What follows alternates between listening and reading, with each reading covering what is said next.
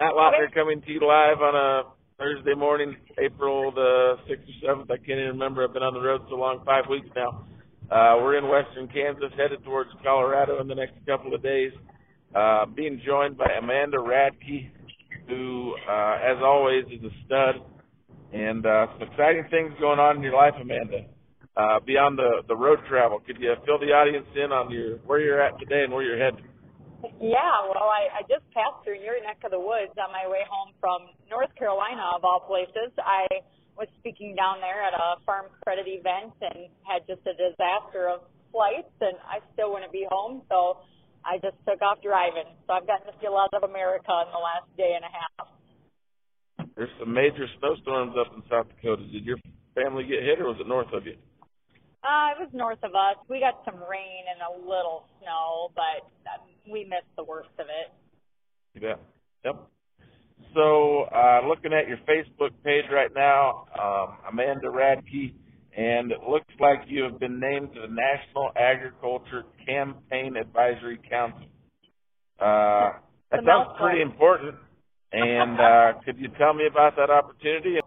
First of all, kudos to you. You're the you're the breaking press on this one. It's it's a really neat opportunity to kind of have a seat at the table. Um, the new uh, committee chair for the agricultural committee is Glenn Thompson from Pennsylvania, and uh, so he's he's leading that ag committee in the U.S. House of Representatives, and it was really important to him to have uh, farmers and ranchers kind of around him to help him in these discussions and especially looking at developing the, the farm bill. And um, and so my name was thrown into the mix as if this was something I was interested in doing. And and so I I said yes and I joined um, it's probably about 25 other producers representing 18 or so states and uh, right now we're just doing phone calls getting to know each other talking about some of the big issues and and then there'll be opportunities down the road to to fly into DC you bet. So, for people that haven't heard your voice before,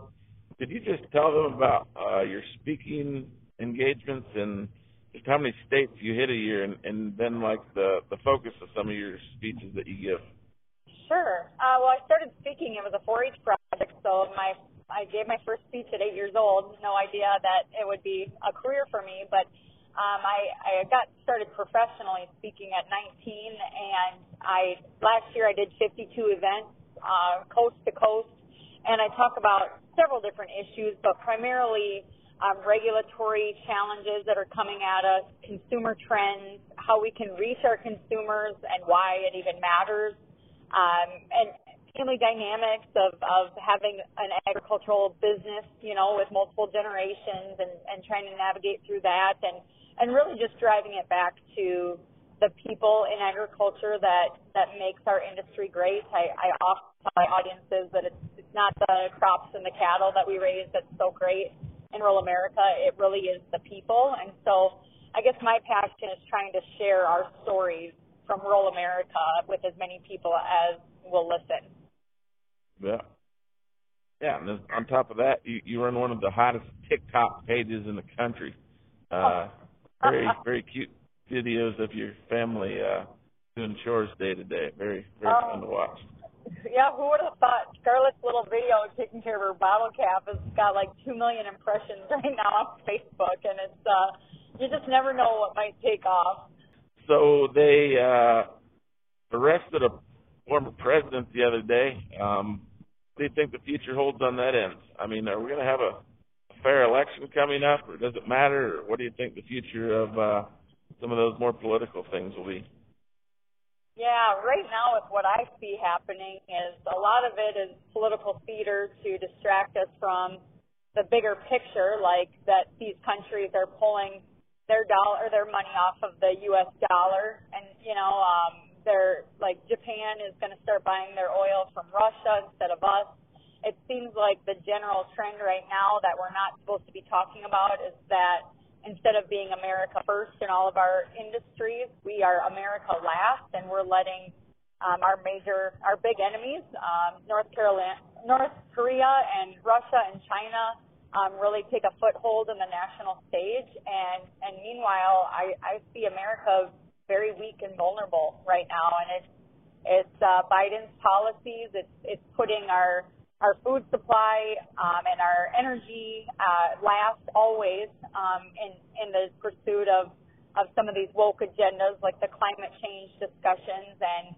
and yeah, as far as 2024, I don't know. I'm just kind of sitting back and with my popcorn and kind of watching because who knows? But I imagine there'll be a lot of shenanigans uh, starting in 20 the beginning of 2024 as we get ready for uh, the election. Just amazing how much hatred they have for President Trump. Uh, there's going to be a couple, two or three more indictments of him, they say, over the next few months, and I mean, it's just wild times to be alive, and uh, yeah, uh, hopefully we can all. He's, he's raised eleven million dollars since this this uh, case is or this witch hunt has started, and I think. I apologize for that ringing phone, Amanda. That's my that's my chauffeur Rodney Reed's phone going off. Sorry about that.